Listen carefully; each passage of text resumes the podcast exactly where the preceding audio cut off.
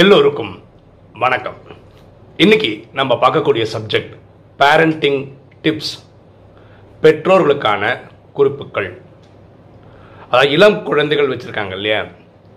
அப்படி பெற்ற பெற்றோர்களுக்கு குறிப்புகள் இந்த வீடியோவில் சொல்கிறோம் ஆக்சுவலாக நான் ஒரு வீடியோ பார்த்துருந்தேன். ஒரு சைல்டு கன்சல்டன்ட் ஒரு அம்மா பியூட்டிஃபுல்லாக ஒரு பேசியிருக்காங்க. அதுதான் இன்ஸ்பிரேஷன் அது இல்லாமல் நான் ரெண்டு மூணு விஷயம் எக்ஸ்ட்ராவாக படித்து நமக்கு தெரிஞ்சதெல்லாம் சேர்த்து சொல்ல போகிறோம் அவங்க ஒரு மூணு பாயிண்ட் சொல்கிறாங்க ஒரு ஒரு த பெற்றோர்களும் அவங்க குழந்தைங்களுக்கு ரோல் மாடலாக இருக்கணும். ஏன்னா குழந்தைகள் அப்பா அம்மா கிட்ட தான் கற்றுக்குறாங்க ஒரு பேரண்ட்டு இந்த கன்சல்டன்ட்கிட்ட போய் இப்படி ஒரு கம்ப்ளைண்ட் பண்ணுறாங்க என் பையனுக்கு வந்து நான் யோகா கிளாஸ்க்கு அனுப்பிச்சிருக்கேன். அவன் கிட்டத்தட்ட நிறைய யோகாலாம் கற்றுக்கிட்டான் ஆனால் காலம்பரம் அஞ்சு மணிக்கு எழுந்து பண்ணுறான்னா பண்ணவே மாட்டான் இது என்னன்னு கொஞ்சம் நீங்கள் பார்த்து சொன்னீங்கன்னா நல்லாயிருக்கும் அப்போ அந்த கன்சல்டன்ட் கேட்குறாங்க நீங்கள் என்ன பண்ணுவீங்க அந்த அஞ்சு மணிக்கு? எனக்கு வேறு வேலை இல்லைனால படுத்து தூங்கிடுவேன். அவனை தான் அமிச்சானே அவன் நல்லா கற்றுக்கிட்டான்ல பண்ண வேண்டியதானே ஏன் பண்ண மாட்டான் ஆக்சுவலாக குழந்தைங்க என்ன நம்ம வீட்டில் வளர்கிறாங்க அப்பா அம்மா குழந்தை இருக்கு. அப்பாவும் அம்மாவும் நல்லா தூங்குறாங்க. அந்த குழந்தைய தானே அந்த குழந்தை எட்டு வயசு தான் ஆகுது தானாக அஞ்சு மணிக்கு எழுந்து சூரிய நமஸ்கார் அந்த யோகாசனம் இந்த யோகாசனம் பண்ணுமா? நம்ம தான் ரோல் மாடலாக இருக்கணும். நமக்கு அந்த யோகாசனம் தெரியவே தெரியலனா கூட அந்த குழந்தை தான் அனுப்பிச்சிருக்கோம் நம்ம கற்றுக்கலன்னு வச்சுக்கோங்களேன். அந்த குழந்தையோட எழுந்து அஞ்சு மணிக்கு எழுந்து அந்த குழந்தை பண்ணும்போது கூட நின்று நம்ம பண்ணுற மாதிரி ஒரு ஆர்வத்தை காட்டும் போது தான் குழந்தைகள் ஃபாலோ பண்ணுவாங்க. அதுதான் ரோல் மாடலாக இருக்க முடியும். நம்ம ஃபஸ்ட்டு ஃபாலோ பண்ணுங்க. பாருங்களேன் இப்போ நான் ஒரு மூன்றரை மணிக்கு எழுந்துக்கிறேன். நாலு நாலு முக்கால் அமிர்த வேலை பண்ணுறேன் அதுக்கப்புறம் யூடியூப் வீடியோ போடுறேன். இதெல்லாம் பண்ணுறேன் நான். இதை கேட்குறவங்க தான் இதை புரிஞ்சுக்கிறவங்க தான் அவங்க ராஜயோகம் ப்ராக்டிஸ் பண்ணும்போது அவங்களும் எழுந்துப்பாங்க செய்வாங்க. நம்ம பண்ணுறதே இல்லை ஆனால் அட்வைஸ் மட்டும் கொடுத்தா யாரும் கேட்க மாட்டாங்க. இனி ஒரு பேரண்ட் என்ன பண்ணியிருக்காருன்னா இதே டாக்டர்கிட்ட போயிட்டு பேசியிருக்காரு. என் குழந்தை இந்த பையன் என்கிட்ட டைரெக்டாக எதுவே கேட்க மாட்டான் எதுவாக இருந்தாலும் அம்மா வழியாக வரான். அவனும் சின்ன பையன்தான். என் பையன் என் நேரம் என்கிட்டே கேட்கலாமே நான் சந்தோஷமாக இருக்கேனே பண்ணுறதுக்கு அப்போ அந்த மாதிரி இதே தான் சொல்லியிருக்காங்க. நீங்களும் உங்கள் பையனும் அதிகமாக க்ளோஸாக இல்லை அதிக நேரம் அவங்க கூட ஸ்பெண்ட் பண்ணுங்கள் டைம் ஸ்பெண்ட் பண்ணுங்கள் அவன் அவன் அம்மா கூட அதிகமாக ஸ்பெண்ட் பண்ணுறதுனால எல்லாமே அம்மா வழியாக உங்ககிட்ட வருது. ஒரு ஒரு மாதம் ட்ரை பண்ணி பாருங்கள் அப்புறம் என்ன அனுபவம்னு சொல்லுங்கள் ஒரு மாதம் கஞ்சி ஒரு வரார். டாக்டர் நீங்கள் சொன்ன எல்லா மெத்தடும் நான் ட்ரை பண்ணி பார்த்துட்டேன். என்னோட பிஸி ஷெடியூலில் எனக்கு ஆஃப் அன் அவர் தான் உங்களோட டைம் ஸ்பெண்ட் பண்ண முடியுது. அப்படி இருந்தாலும் இப்போவும் அம்மா வழியாக தான் என்கிட்ட வரான். அப்போ டாக்டர் கேட்குறாங்க அப்போ அப்படி என்ன பண்ணீங்க? ஆஃப் அன் அவர் என்ன பண்ணீங்கன்னு. நாங்கள் ரெண்டு பேரும் ஒன்றா உட்காந்து டிவி பார்ப்போம். பாருங்களேன். டிவி பார்க்குறது சேர்ந்து பண்ணுற ஆக்டிவிட்டின்னு நினச்சின்னு இருக்காங்க. அதாவது இவர் டிவியை பார்ப்பார் அந்த பையனும் டிவியை பார்ப்பேன் அப்பாவும் பையனும் எதுவும் பேசிக்க மாட்டாங்க. அப்படி இருக்கிறது எப்படி சரியாக இருக்க முடியும்? சரியா? அப்போது ஒரு குழந்தைக்கு நம்ம ரோல் மாடலாக இருக்குமோ இல்லையோ குழந்தை நம்மளை பார்த்துருது நம்ம செய்ய ஃபாலோ பண்ண ஆரம்பிச்சிருது. ஸோ நம்ம ரொம்ப ரெஸ்பான்சிபிளாக இருக்கணுன்றது புரிஞ்சுக்கணும். ரெண்டாவது விஷயம். லிசன் நாட் லெக்சர் குழந்தைகள் ஏதாவது சொல்ல வரும்போது நீங்கள் காது கொடுத்து கேளுங்க. உடனே கிளாஸ் எடுக்க ஆரம்பிச்சிடாதீங்க. இதான் அவங்க சொன்ன ரெண்டாவது பாயிண்ட் பாருங்க நம்ம வாழ்ந்த காலத்துக்கும் இப்போ குழந்தைங்க வாழ்கிற காலத்துக்கும் நிறைய டிஃப்ரென்ஸ் இருக்குது இப்போ இந்த எக்ஸாம்பிள் எடுத்துக்கோங்களேன். எங்கள் வீட்டில் ஒரு லேண்ட்லைன் ஃபோன் வர்றதுக்கே நான் காலேஜ் செகண்ட் இயர் படிக்கும்போது தான் வந்தது. டிவின்றதே நான் நைன்த் ஸ்டாண்டர்ட் படிக்கும்போதோ தான் வந்தது. அப்பவும் தூர்தர்ஷன் மட்டும்தான் இருந்தது.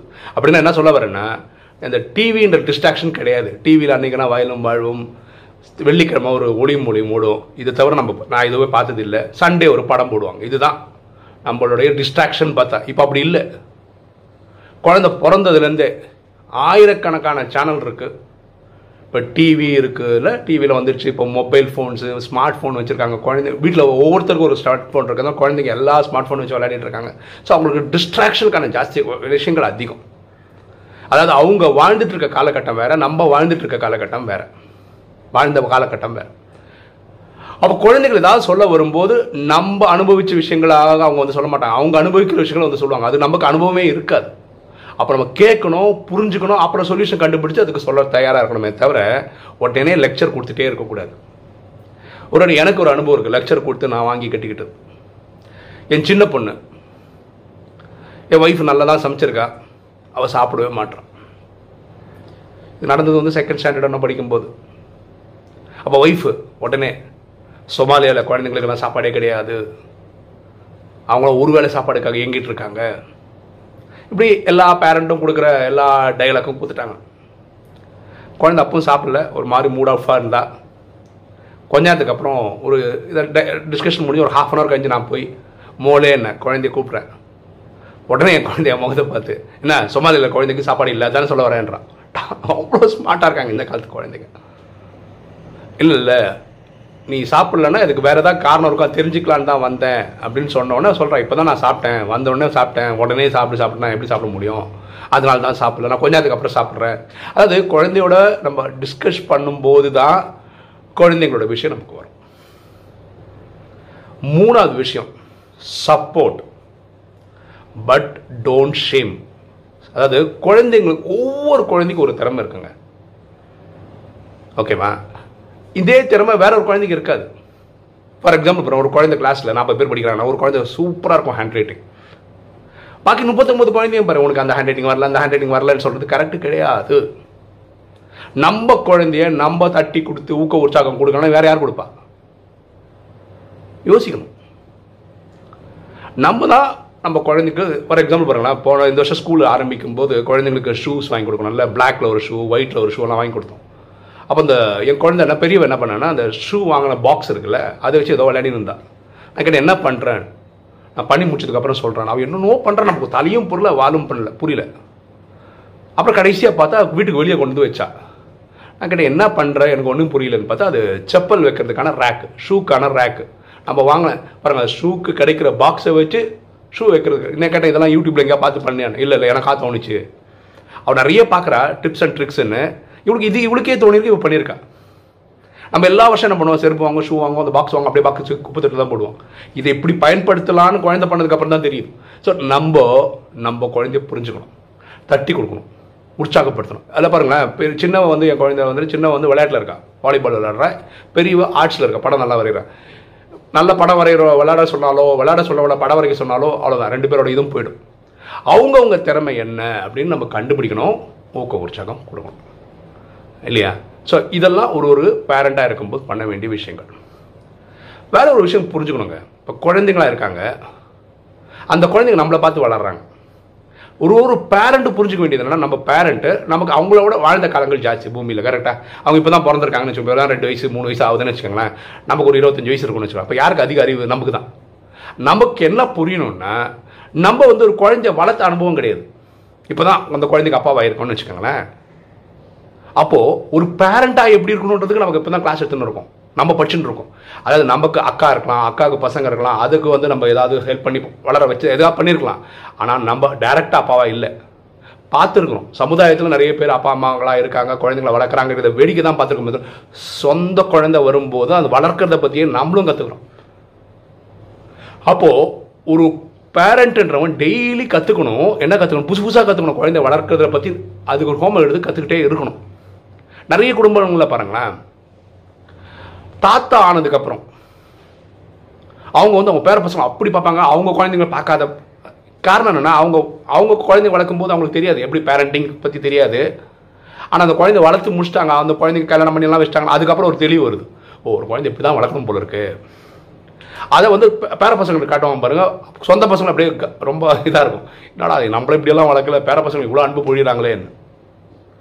பொதுவாக பேரண்டிங் வந்து இது வேற ஒரு சப்ஜெக்ட்டு நாலு டைப் ஆஃப் பேரண்டிங் இருக்குது அப்படின்னு சொல்கிறாங்க அதாவது குழந்தைகளை வளர்க்கக்கூடிய பெற்றோர்களோட இது வந்து நாலு டைப்பில் பிரிக்கலாம். அத்தாரிட்டேரியன் அத்தாரிட்டேட்டிவ் பெர்மிசிவ் அன்இன்வால்வ்டு அப்படின்னு நாலு டைப் இருக்குன்னு சொல்கிறாங்க இந்த நாலு டைப் ஒரு எக்ஸாம்பிள் சொன்னால் புரிஞ்சு போயிடும் ஒரு எக்ஸாம்பிள் சொல்ல பாருங்களேன் ஒரு குழந்தை வந்து நான் போய் கிரவுண்டில் ஃப்ரெண்ட்ஸோட விளாடணும் இதான் கேட்குதுன்னு வச்சுக்கோங்க. இதுதான் கண்டிஷன் இந்த நாலு டைப் பேரண்ட் என்ன பண்ணுவாங்க? அத்தாரிட்டேரியன் இருக்கார் இல்லையா? அவர் வந்து மிலிட்ரி மாதிரி. நீ போகக்கூடாது. நீ போய் விளையாடக்கூடாது. அந்த மாதிரி பசங்க கூட சேர்ந்தா நீ கெட்டு போகிற நீ போகக்கூடாது. அவ்வளோதான் முடிஞ்சு போச்சு. இந்த பையன் போக மாட்டான் விளையாட மாட்டான். இது first category of parent second category parent எப்படின்னா அவர் என்ன சொல்வார் நான் போய் பார்க்குறேன். அங்கே பசங்க விளையாடிட்டு இருக்காங்களான்னு தெரிஞ்சுக்கிறேன். அது நல்ல பசங்களான்னு நான் ஸ்டடி பண்ணுறேன் அதெல்லாம் ஓகேனா நான் உன்னை அலோவ் பண்ணுவேன் நீ போய் விளையாட்டு வரலாம். இது ரெண்டாவது டைப் மூணாவது டைப் பேரண்ட் எப்படின்னா நீ போய் விளையாடு ராசா விளையாடு. பத்திரமா பார்த்துக்கோ உன்னை. கீழே விழாமல் அடி விழாமல் அடிப்படாமல் பார்த்து விளையாடிட்டு வா. இது மூணாவது டைப் நாலாவது டைப் பேரண்ட் எப்படி தான் என்ன வேணா பண்ணுறா என்ன நீ டிஸ்டர்ப் பண்ணாத நீ போய் விளையாட்டு வா. இது நாலாவது டைப் இதில் ரொம்ப டேஞ்சரான பேரண்டிங் மெத்தட் வந்து இந்த நாலாவது தான். அன்இன்வால்வ்டு அந்த பையனை பற்றி கவலைப்படுறதுல என்ன வேணால் பண்ணுன்னு சொல்லி விட்றது அவ்வளோ கரெக்டாக இருக்காது. இப்போ இந்த நாலு டைப் என்னன்னா அத்தாரிட்டேரியன்றது ஹண்ட்ரட் பர்சன்ட் மிலிட்ரி மாதிரி. அவர் வச்சு தான் சட்டம். குழந்தை சொல்கிறது எதுவுமே கேட்க மாட்டார். இது ஃபஸ்ட்டு டைப்பு செகண்ட் டைப் வந்து அவங்களும் பாதி மிலிட்ரி தான். செவன்ட்டி ஃபைவ் பர்சன்ட் மிலிட்ரி இருபத்தஞ்சு பர்சன்ட் இண்டிபெண்டன்ஸ் கொடுப்பாங்க. அதனால தான் நான் போய் பார்த்துட்டு வரேன் விருப்பப்பட்டால் கொடுக்குறேன்னு சொல்கிறது ரெண்டாவது மெத்தடு மூணாவது டைம் வந்து fifty fifty fifty percent military மாதிரி. அப்படியே எல்லாம் கவனிச்சுனே வருவாங்க. ஃபிஃப்டி பர்சன்ட் ஃப்ரீடமும் கொடுப்பாங்க. இது மூணாவது.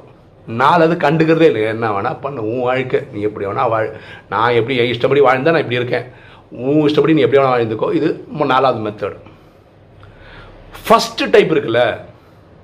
அதில் என்ன ஆயிடுதுன்னா இது என் கண் கூட நிறைய குடும்பங்களில் பார்த்துருக்கேன். அப்படி மிலிட்ரி மாதிரி வளர்த்த குழந்தைகள் வந்து டிசிப்ளின் டிசிப்ளின் நினச்சி வளர்த்துருவாங்க அதெல்லாம் கரெக்டு தான். படித்து முடித்து அவனுக்கு ஒரு வேலை கிடைச்சா பறந்துடுவான் அப்பா அம்மா பக்கமே திரும்பி பார்க்க மாட்டான். அது மாதிரி நிறைய குடும்ப கதைகள் எனக்கு தெரியும். இந்த ரெண்டாவதும் ஓகே மூணாவது மூணாவது பெட்டர்னு எனக்கு பர்சனலாக தோணுது. அது நீங்கள் எப்படி சொல்கிறீங்களோ நாலாவது ரொம்ப தப்பு. ஏன்னா குழந்தைக்கு எப்படி வளரணும்னே தெரியாது. எது நல்லதுன்னு தெரியாது எது கெட்டது.